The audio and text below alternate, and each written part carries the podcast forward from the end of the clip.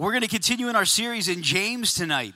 And excited about that. So you can turn to James chapter 1. We'll be finishing out the chapter tonight.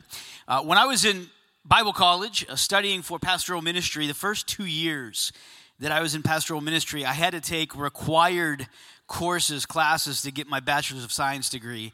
And I remember I had to take classes like psychology and English literature. Um, and uh, I had to take um, even like a, it wasn't really like a technology class, but it was more like a computer kind of technology class that just were requirements, general education requirements to get my bachelor's of science degree. And I remember taking those classes, in particular English literature, and reading some of the different English literature that we had to read and some of the plays that like were going on, and uh, having to do that in class and thinking like, why am I here? And not wanting really to take all of that in. Same thing with some of the psychology classes I took that were kind of boring to me and and things that we were taking that I just couldn't I couldn't get past. It was kind of like one of those things that you'd show up and you'd almost just want to tune it out and not pay attention because you felt like, why am I ever going to need this? When am I ever going to use this? When I was in high school, classes like that as well. Um, you're sitting through classes and you're like, when am I ever going to need this? When am I ever going to use this? But then there was a point in time when I got into my final two years in particular as a junior and senior where I had the option to select electives that were very specific to the degree that I was seeking to complete.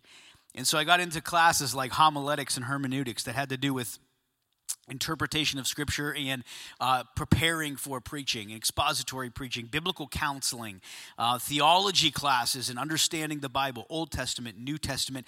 And those really intrigued me. I was really engaged with that because they were so practical for what i wanted to do with my life. Like they were so practical for what i wanted to do. And i think a lot of times when we come to a bible study when we come to a book of the bible or we hear sermons or we hear things taught we can tend to approach it the same way that I approach those English literature classes or those psychology classes, or where we sit down and we think, when am I ever going to need this? Why is this relevant? When is it ever going to mean anything for my life? Um, and I understand that, that thinking sometimes when we approach different books of the Bible and, and even when we hear different sermons. I, I understand how sometimes we can come to that point, even though I don't agree that we ever should. But that is certainly not the case with the book of James, okay? As we're looking at the book of James, James is considered to be the wisdom uh, book of the New Testament scriptures. It's like the Proverbs of the New Testament scriptures because James is going to give uh, 50 exhortations, some have counted in James to the body of Christ, to the believer in Jesus. Uh, James is going to hit on many important practical issues that have direct dealings with our everyday living, our everyday lives. Uh, James is going to give instruction to the believer in Christ. He's going to give instruction to those he describes in chapter 1, uh, in verse 1, to the 12 tribes in the dispersion in other words, those Jews that were scattered abroad because of persecution, because of um, you know the, their living situations, and because of all that was happening in the early church, they were scattered abroad, and he's going to be calling on them to be obedient in their walk with Christ. Uh, James, the, the writer of this book, is the half brother of Jesus. We talked about that in week one and week two. It's dated in the year of 50 or 45 to 50 AD, and so it's considered to be the oldest New Testament book that we have, uh, predating even Paul's letters, Paul's epistles. And so this was a foundational book of instruction for the church in the very early stages of the church. And James is just so practical in what he says. If you've been here for the first two weeks, week one, we talked about enduring trials. We asked the question that week Has anybody ever had to face a trial before? And everybody's hands should have gone up with that, right? We've all faced trials. And, and James talks about how we can walk through that and endure that in a way that is honoring to God and that establishes us and matures us as followers of Christ. Last week, if you were here, we talked about temptation. And I asked the question last week how many of us have ever been tempted before? and again, all of our hands should have been up for that because we've all faced temptations of different kinds. And, and James gave very practical instruction of how we should be viewing and regarding temptation and how we should be living for the Lord. And I believe something so practical, again, is going to be seen as we close out chapter 1 tonight. And so let's look at James chapter 1. We'll begin with verse 19. And we're going to continue right through to the end of this first chapter. So follow along with me here, James chapter 1, verses 19 to 27. He says, Know this, my beloved brothers, let every person be quick to hear slow to speak, slow to anger. For the anger of man does not produce the righteousness of God. Therefore, put away all filthiness and rampant wickedness, and receive with meekness the implanted word which is able to save your souls. But be doers of the word, and not hearers only, deceiving yourselves. For if anyone is a hearer of the word and not a doer, he is like a man who looks intently at his natural face in a mirror, for he looks at himself and goes away and at once forgets what he was like. But the one who looks into the perfect law, the law of liberty, and perseveres, being no hearer who forgets, but a doer who acts, he will be blessed in his doing. If anyone thinks he's religious and does not bridle his tongue but deceives his heart, this person's religion is worthless. Religion that is pure and undefiled before God the Father is this to visit orphans and widows in their affliction and to keep oneself unstained from the world. Uh, again, some very practical instruction that James is going to give tonight, and I believe some very clear instruction that James is going to give tonight. And so, uh, as we look at this passage tonight and as we examine what all James is calling on uh, these believers to do, really, I want to point out um, really three commands that are here in this passage. Okay, three. We're going to expand on them a bit tonight, but they're very simple. The first one is he says, Let every person hear. Let every person hear. Know this, my beloved brothers. Let every person be quick to hear, slow to speak, slow to anger, for the anger of man does not produce the righteousness of God. His first matter of instruction here is that every person would be quick to hear. Now, in the context of this passage, James is surrounding this passage with an understanding of our responsiveness to the Word of God. Uh, what's going to follow in this passage when he talks about hearing and he talks about listening and he talks about doing and he talks about receiving, all of it is in the context of the Word of God and the instruction of the Word of God. And, and some uh, commentators and some pastors even believe that this initial statement where James says, Let every person be slow to speak and quick to hear, let every person be quick to hear, slow to speak, slow to anger it, he's even talking a little bit here about the one that wants to be a teacher and isn't ready to be a teacher of the word yet. He needs to keep his mouth shut and he needs to listen and hear first what God's instruction is. And that's consistent with other passages of scripture that says, Not many of you should be teachers because you'll be judged more harshly. But in an overarching practical sense of everyday living, it also is a very wise thing to take what James says to heart here, isn't it? Let every person be quick to hear, slow to speak, and slow to anger.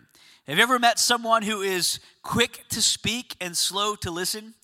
Uh, have you ever had that? I mean, we know that what that's like uh, as parents. If you have kids, we know that's what, what that's like. If you all, you know, you're engaged in a situation where you have authority or you have, um, you know, a position over people that they're receiving instruction, but they always have an answer or an excuse for why they didn't do what was needing to be done. Um, we know what that's like with people probably in our families. Uh, we know what that's like with different friendships. I can tell you, I'm guilty of this a lot of times when it comes to my conversation with my wife. And she knows this, where we'll be talking about something and we might be disagreeing about it. And as she's telling me what she's thinking, I'm already ready to pounce with what I'm going to respond with. And she knows that's true because the whole time she's talking, I'm like, uh huh, uh huh. And I'm just waiting. I'm just waiting. I talked to another a guy in our Connect group, and he was saying that sometimes when, when his wife's giving him a response, he'll even do this to her. Let's go. Like, get it done so I can talk. Like, he's ready to just give his response. And I'm like, don't ever do that, right? And so I joke with my wife sometimes when she's talking, I'll be like, let's go, let's go. And she's like, you better not do that. But we have this tendency sometimes to can't, we just can't wait to get out our words. We can't wait to tell someone how they're wrong. We can't wait to tell our side of the story. We can't wait to be able to tell people, like, yeah, that's great what you think, but here's what it really is. And I know I'm guilty of that. And, and James is calling on the believer here, and in particular in the context of our hearing and of receiving and doing in, in regards to the Word of God, that every single person should be quick to hear, slow to speak, and slow to anger. So, this, this challenge to hear is so important. And because what it does is it tells us in our responsiveness to God's word and to God's instruction that we recognize we don't know everything. We don't have all the answers. Have you ever met someone who thinks they know all the answers? They have an answer for everything. We all know people like that. Maybe that's us at times that we just think we know it all. I don't know if any of you watched um, the presidential debate last night. There was a debate on last night.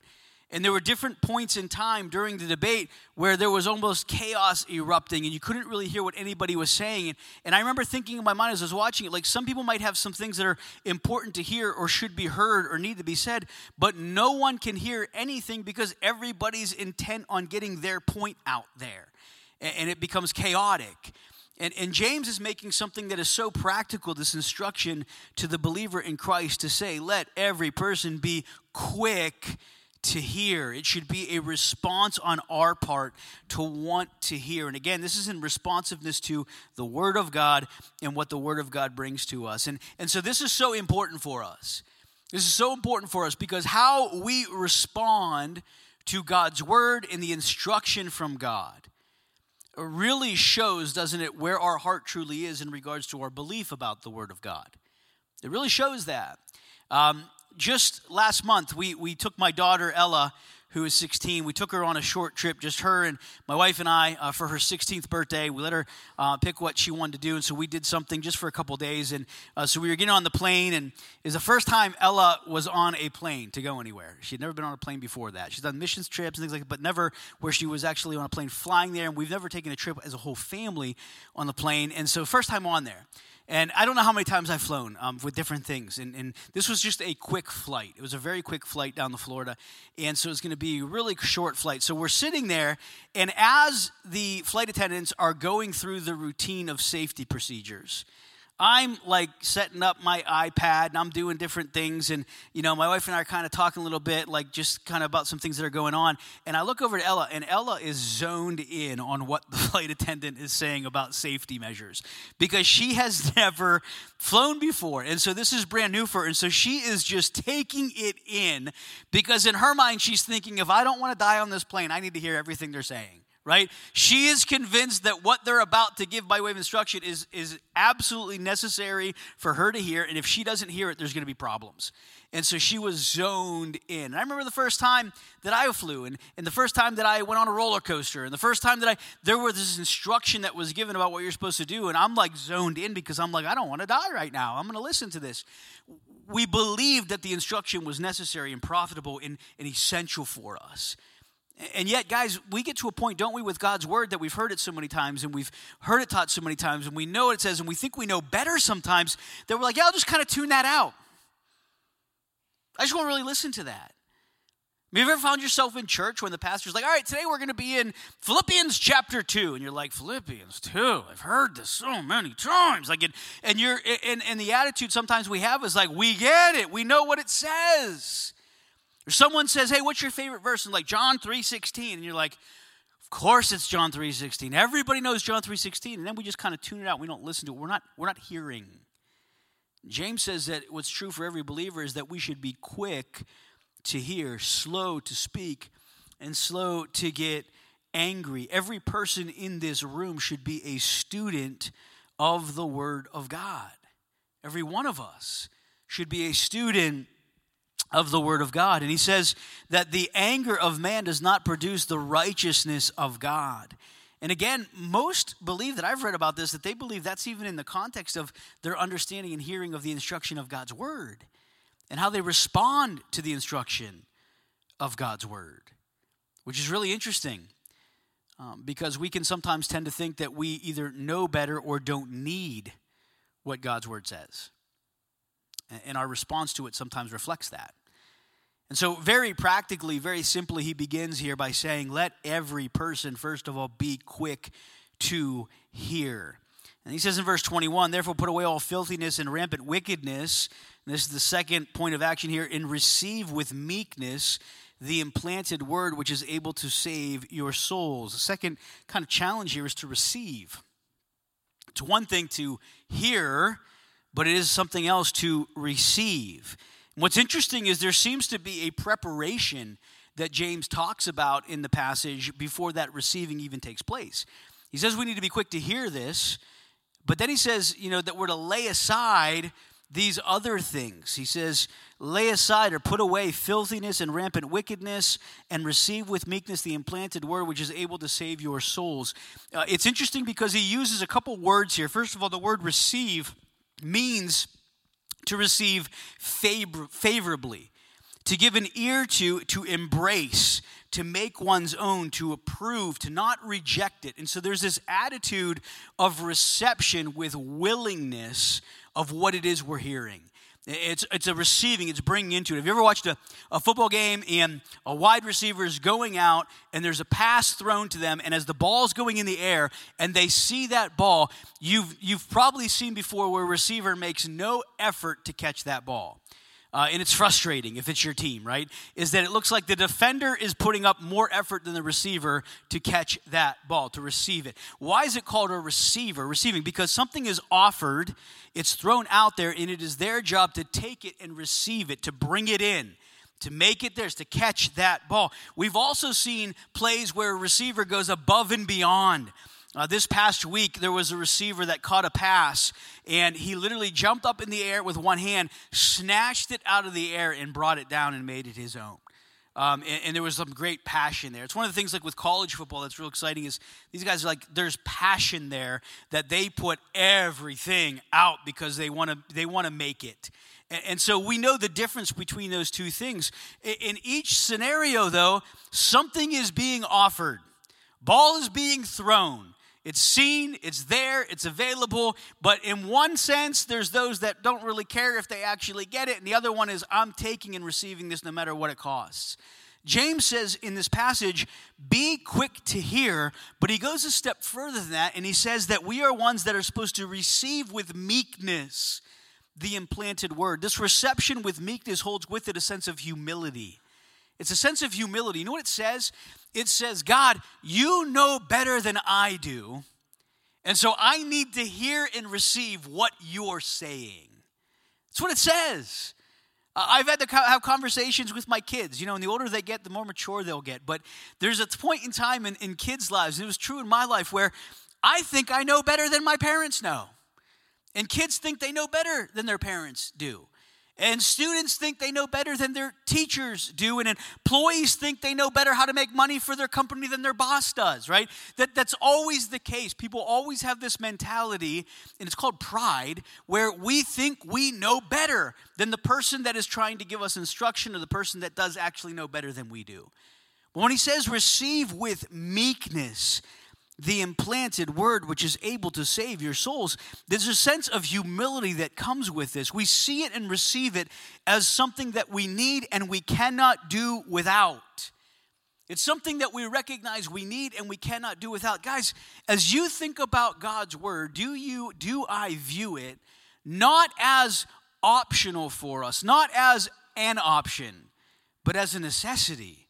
Is that which we need to receive, as that which must be a part of our lives, because the one who is giving it to us is the one who knows all things and can do all things and provides all things. There's a sense of humility that we have to receive the word, and in doing so, we're viewing the word properly. Receiving the word of God brings a sense of internalization of it, it brings it into an internalization. It's not enough that it's simply out there and we hear it and we're like, that's great for you. It's actually of, wow, I need that and I'm receiving it and bringing it in. Um, if you ever drive through your neighborhood, you probably have seen people with Amazon boxes on their doorsteps. And uh, it's interesting to me sometimes if I drive by a neighbor's house or wherever and they've had Amazon boxes and they've sat on their front doorstep for days and, and for like a long time. And it's not that they're not home because they are. It's just that they ever actually like take that package like off the doors. It's just sitting there. And I, I think all the time when that happens, I'm like, did you really need that if it's just sitting out there? But can you imagine ordering something that you know you need and you know is a benefit for, and you track that package and you know the package arrives on your doorstep and it's delivered and you get the notification this has been delivered to your home, and normally there's a picture that is sent to you that shows it's been delivered on your doorstep step and you know it's there and you know you need it, you know it's beneficial, and you're like, you know what, I think I'm just gonna leave it out there.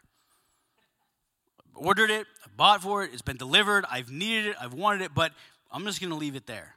You never actually receive that. You never actually bring it in. You never actually utilize it. It's the same thing with God's word. It would be ridiculous to do that, right? Uh, same thing is true with God's word. James says, Be a quick hearer of the word of God. Receive God's word into your life. Make it yours. Bring it in. Internalize it. Allow it to be something that you receive because you know it's absolutely necessary. And, and this is where Bible study is important. This is where uh, understanding, you know, that we as a church want every believer to connect, grow, and serve. Growth is a part of that. And one of the ways that we grow is by receiving God's word into our lives. And so we, we hear it and we receive it. It's so valuable and so important. And James says, Put away all filthiness and rampant wickedness, receive with meekness the implanted word, which is able to save your souls. Guys, the word of God is powerful. The word of God is powerful and effective. The Word of God is profitable. The Word of God can do what no other word can do. And so we have to view God's Word with the right viewpoint. And when we truly acknowledge and know what it is we are listening to, hearing, and receiving, that should transform us. And so James kind of lays this out be quick to hear. So, hear, be quick to receive it. Receive it and then I believe he gives this third point, and this is where we're going to spend the rest of our time, uh, beginning in verse 22, and that's do. Be a doer of the word. Do it. Be a doer of it. We're to hear it, we're to receive it, and we are to do it. Verse 22 But be doers of the word and not hearers only, deceiving yourselves. This is a pretty important, pointed passage, okay? Because Here's what a lot of times Christians can be really good at we can be really good sometimes at hearing, and we can even be really good sometimes at receiving it, but then everything ends and falls apart there, right? Everything begins and ends there. You know what James says here? He says, Don't just be a hearer of the word, but be a doer of it. And here's what's very interesting to me is look at what he says. Be doers of the word, not hearers only, deceiving yourselves. You know what James says here? James says that the one, the believer, who is only content to hear the word of God, that the believer who is only content in, in hearing the instruction that God offers and, and hearing and listening to the word of God and, and even knowing, and probably comes with the knowledge of it, is the understanding of it, of the word of God. But the one who is simply a hearer of it and doesn't put it into practice in their life, they don't do it, they don't follow and do what it says, that that person is deceiving himself. They're deceiving themselves. And here's the thing we can think about deceiving others, right? But he says you're deceiving your own self. And as I thought about that, I thought, why would he say that? why would he say you're deceiving yourself if you hear it, but you don't do it? And you know what I believe James is, is alluding to here, and I believe we're going to see this in just a moment with the illustration that Paul gives, is that there's a tendency sometimes for Christians to think if I could just fill my head with the knowledge of God's word, I'm mature and I'm good and I'm honoring God and I'm where God wants me to be. And James says that attitude and perspective is one in which we deceive ourselves with. Because if we're content stopping there, we're deceiving ourselves. It's very interesting. Look at the illustration that he gives. He says, If anyone is a hearer of the word and not a doer, he is like a man who looks intently at his natural face in a mirror. That word looks intently, that phrase there, it holds with it a careful examination. We're not talking about um, kind of a surface glance, okay? We're not talking about that. We're not talking about someone that, you know, you're walking into the store and as you're walking in, you see your reflection on the door and you're kind of like, is my fly up? Like you're walking it that way we're talking about a you're purposefully going to the mirror to look and examine what you see to make sure it is what it's supposed to be. It's a careful examination. And he said, The one, if anyone's not a hearer of the word, or is hearer but not a doer, he's like a man who looks intently at his natural face in a mirror. He looks at himself and he goes away and at once forgets what he was like. He says that the one that is a, believer in Christ, the one who is a follower of Jesus, and he, he hears what the Word of God says, and, and he, he listens to it, he, he may even listen to it with great joy. He's a hearer of the Word. And, and by the way, don't miss this. This is exactly what James already commanded them to do, right? It's not as though they're doing something they're not commanded to do, they are. We're commanded to be a hearer of the word. He says, be quick to hear, be quick to listen. So they're doing what they're supposed to do to an extent, but they're stopping there. They're stopping there. And he says, You're deceiving yourself. Why? Because he said, The one that only hears the word and doesn't do what it says, it's as though you're holding up a mirror and you're looking at your face intently and you're examining what your face looks like. And, and when you're examining it and seeing it, there should be action that follows it. Something should result from that. Otherwise, why are you even looking? Something should result from that. And he said, it's like the man who looks and he, and he turns away from the mirror and he completely forgets what he even just looked like. He completely forgets what he just examined. He completely forgets what even needs to happen now that he's, he's looked and he's observed. And, and the people in this day and age, when they hear this, and, and even in our society today, people think this is absolutely absurd. Why even look then? right? Why even look? Isn't it, isn't it important for us to ask this question, guys? Why even go to Bible study if our plan is simply to hear and not to do? Why go? Like, I'm thrilled everybody's here tonight. I, I want every man in this room to be here every week. But can I ask a question? If you and I are coming here Thursday after Thursday after Thursday to hear the Word of God, we hear it, we receive that instruction, and we walk away from here and do nothing.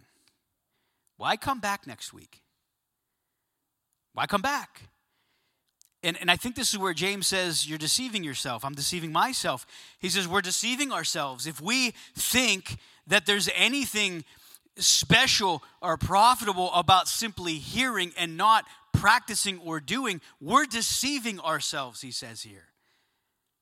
It's like you're looking at your uh, face in a glass in a mirror, and you walk away, you completely forget what you just saw. Verse 25, but the one who looks into the perfect law, the law of liberty, and your translation might say the law that gives freedom or brings freedom, and perseveres, follows through, presses through. It's a course of action that follows that examination. Being no hearer who forgets, but a doer who acts, he will be blessed in his doing. Don't miss what he says. He will be blessed in what? His doing. You see, there's this kind of given, this thought that is kind of given is that when we hear, listen to, and receive the Word of God, the response that is expected to it is one of action. It's one of action. That is what should follow when we receive and hear the Word of God action. Let me, let me just put this as, a, as an illustration. I remember my dog, months ago, we took our dog to the vet because she was having some, some issues and we took her to the vet. And when the vet put her on the scale and weighed her, she'd gotten fat. Like she was bigger than she was and she weighed more. And the doctor, doctor was like, the vet was like, you know, wow, she put on some weight. He's like, she must be eating really good and, and probably not much exercise. So, and, and I'm thinking, like, is he talking to, is this passive aggressive? Is he talking to me? He's been eating a lot, but not exercising. And I'm like, okay. But he was talking about the dog. And so the reality was the more the dog consumed without any output of exercise, the bigger she got. And it's, it's true of all of us, right? The same can be true of the Word of God in our lives, can it? We can have a lot of just huge, fat, obese Christians that are filled with knowledge, but there's absolutely zero working out of that knowledge into our daily living. And, and I think an example would be, and, and this is again, I'm not saying this to try to make you feel bad. I'm just thinking this is what James is communicating here. Um, how many of us love Bible study, but we hate service? Uh, how many of us love to receive and receive and receive and receive the Word of God, which we should. But when it comes to actual action of doing and living it out, don't sign me up for that. How many of us are very content and even lie to ourselves to think that I have spiritual maturity or I'm walking in a right relationship with God simply because I'm filling my head with the Word of God, which we should? But James says if we're stopping there, we're deceiving ourselves. Knowledge is, is good and necessary of the Word of God, but knowledge also puffs up, the Bible says. And so you should fill your heart and mind with the Word of God. I should fill my heart and mind with the Word of God, but we don't stop with knowledge.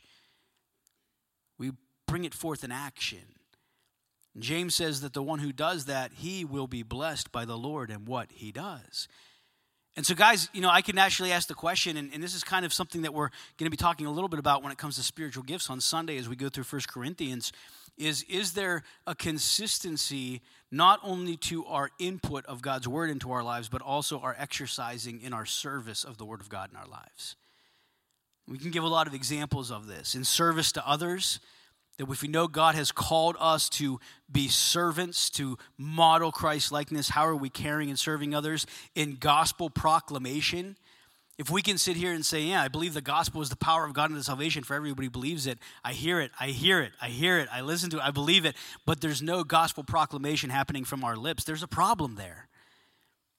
If we can believe and understand what God's word says about the responsibility we have as a husband to our wife, as a dad to our children, as a worker to our, uh, our boss or employer, as, as individuals who want to honor God and demonstrate Christ likeness in the way that we live, but we're content simply to know about it but not actually engage in doing it, that's a problem.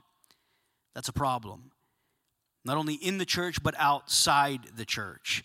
There's a progression that should happen here. He says, Be quick to hear. Every person, everyone should be quick to hear. We need to hear, listen to, and receive the Word of God. It's essential. Bible study is essential. It's essential to fill our head and heart with the Word of God. But just as essential as hearing and receiving it is doing what it says. Is doing what it says. And I think for far too long, the church can be very lazy in the actual proclamation and doing, but very, very passionate about the receiving. And we need to do both. We need to do both. Uh, Charles Spurgeon is quoted as saying about this passage, he said, I fear that we have many such in all congregations, admiring hearers, affectionate hearers, attached hearers, but all the while unblessed hearers because they are not doers of the word. Affectionate hearers, passionate hearers, attached hearers, but unblessed hearers because they are not doers of the word of God. Are you, am I, a doer who acts? There's a rather popular show on TV. It's been popular for some time called Shark Tank on TV. And the, the basis of the show, if you've not heard about it, if you've never seen it, is there are these wealthy billionaires that are pretty well known, have had been major success financially in their lives, uh, in starting companies and selling companies, that they will make an investment in entrepreneurs, up and coming entrepreneurs, if they believe in the product that they're creating or that they're trying to sell or the business that they're trying to sell.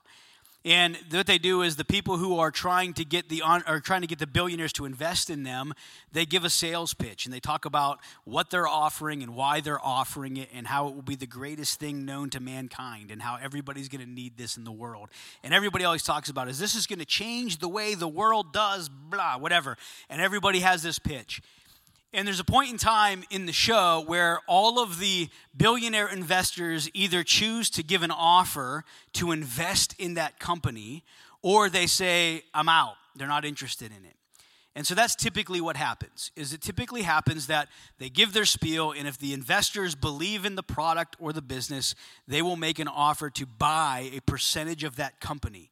And what comes with their investment is not only the investment of their money, but the investment of their time, of their resources, of their contacts, and of their strategy and know-how. And they want to see this succeed. And so there's many times that the investors will say, yeah, this isn't a product that I will use. It's not a product that I'm interested in. And it's certainly not a project that I could get up in the morning with any kind of passion to endorse. And so I'm out.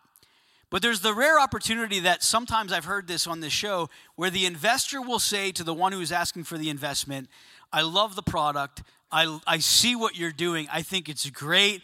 I could maybe have three or four of these in my home and occasionally bring them out. I will be a customer, but I will not be a partner. And I'm out. And essentially, what they're saying is yeah, I see it has some benefit. I think it's a great idea. I think it's something that, you know what, occasionally I might even want to use. But I'm certainly not going to invest in it because I don't believe in it that much, and I'm not going to get up in the morning and actually put any effort into it, so I'm out. And guys, here's where I think we fall in line with this as believers in Christ.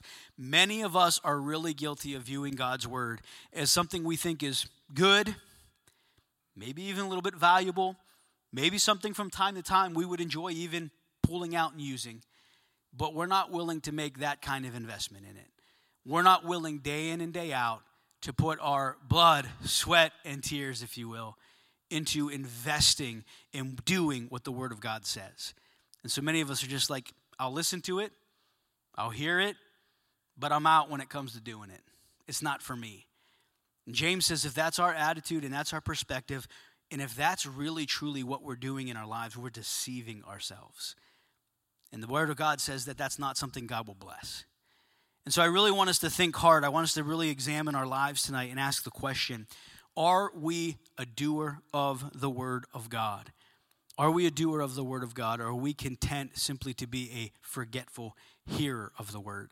James wraps up this section in verses 26 and 27. He says, If anyone thinks he's religious and does not bridle his tongue but deceives his heart, this person's religion is worthless. Religion that is pure and undefiled before God the Father is this to visit orphans and widows in their affliction and to keep oneself unstained from the world. He gives a couple very practical examples of being a doer of the word and demonstrating in action that what we hear and observe and see and receive from the Word of God should affect our daily living. He talks about the one who says he's religious, and this gives a, a sense with it of outward appearance of religion of outward practice for what people observe and see. And he says, if someone says he's religious and says that he honors God and, and he's demonstrating that he's religious and honoring God, but he doesn't bridle his tongue, he's deceiving his heart, and that person's religion is worthless.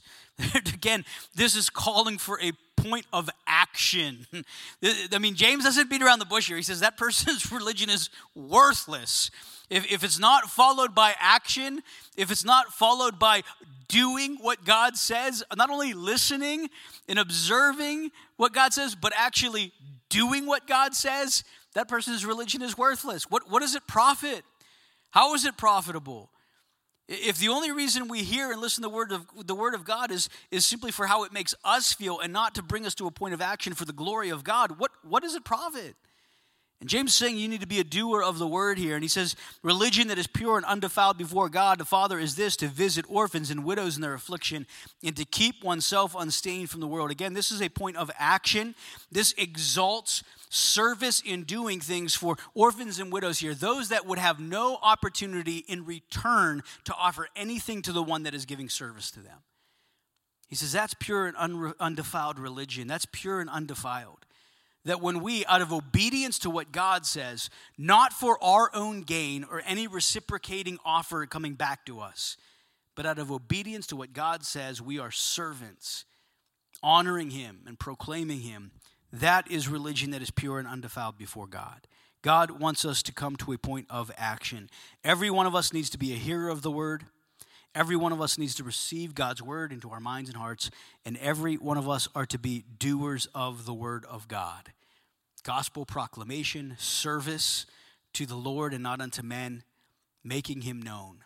Guys, where, where are we at on that? It's a hard thing sometimes but it's absolutely necessary. It should stir us, it should change us. That's what James is hammering on here to the believers that are scattered abroad. And remember, all of these things he's giving them instruction about are in the context of believers who are persecuted and scattered because of their faith in Jesus Christ. And this is what he's calling them to. Man, how much more should we be called to this?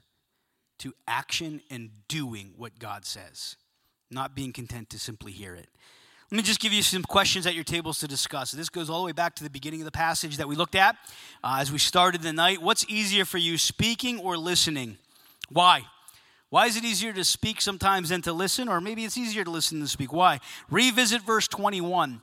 What do you need to put away so that you might be prepared to receive the word? That's what he says in verse 21. He says, Put these things aside and receive with meekness the implanted word which is able to save your souls. What is it maybe that we need to put away so we can prepare our hearts and minds to receive God's word?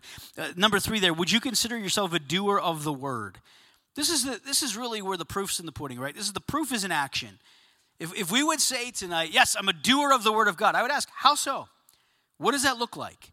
How are you and I living out what we know God's word says? And number four, what does it look like to be doer of the word? And what oftentimes hinders us from doing that? So I'm to give you guys some time at your tables. Go ahead and discuss those things. Honesty is the best policy here so that we can be honest, encourage one another, build one another up. It's okay to admit when we fail. It's okay to ask for accountability so that we can move forward. And let's do that as we sharpen one another tonight. So spend some time, guys. All right, guys. Um, hopefully, you had some good discussion at your tables there. And we say this every week. Once we dismiss and pray, if you want to keep that going a little bit, there's time you can do that to pray for each other and, and finish out those discussions. You don't have to rush out. Um, but I, I was thinking about all these things that we've talked about tonight and being a doer of the word and not a forgetful hearer. And, and uh, really, I think what it, what it boils down to is who is it on a daily basis we are more concerned with serving? Right? Are we more concerned with serving ourselves?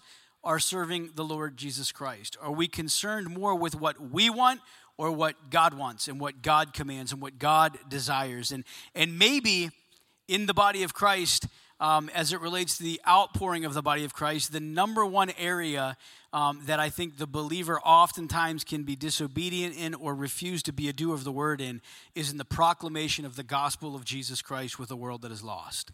And um, I think a lot of times as believers, we may be quick to be able to share of, uh, of, of service that we've done or actions that we've taken or how we're doing things as far as in service. Um, and we might be a little bit more sheepish when it comes to the question of who are we sharing the gospel of Jesus Christ with. And, and really, that's why we're here, right? We're here to glorify God. We're here to make Christ known, and we're here to live that out. And so I think sometimes we can be very content with that knowledge and stop there as opposed to actually putting that into practice and action. And uh, someone sent me this tonight. Paul Harvey said this Too many Christians are no longer fishers of men, but keepers of the aquarium. And uh, we, can be, we can be very guilty, can't we, of being very content with what all God has blessed us with, with the knowledge that we have and with the comfort level that we are in. And what God really wants is for us to be a doer of all of the instruction that we've received. And so I hope you're stirred to action tonight. I, I hope all of us are. Uh, I hope that we will be quick not to forget what we observe when we look at the perfect law that brings freedom, uh, but instead we will put it into practice in our lives. That's what James is really stressing it as he, he closes out this chapter, which again, there weren't chapter divisions, but he closes out this section before he jumps into the next section is that they would be doers of the word, that they would demonstrate in action uh, truly what they believe. And so I hope that that challenges us tonight. Let me pray for us, and then um, we can be dismissed. Lord, thanks again for your word and the time we have together. I pray, Lord, even as James instructed, that we would hear your word. We need to do that. That we would receive your word into our hearts, our minds, our lives. We need to do that. But then, Lord, we would go the next step and actually put it into practice in our lives. That we would be a doer of the word of God. That we would allow it to impact our actions, our daily living. God, I pray that you would help us to be quick to speak about the Savior Jesus Christ, that we would glorify you in our words, in our actions, in our deeds, in our thoughts, and God, that you would give us the boldness and the perseverance and the strength, uh, Lord, to do that. Even in the midst of trials, even in the face of temptations, that we would be practicers of the Word of God, that we would put it into practice. So help us to do that as we go from here. In Christ's name, amen.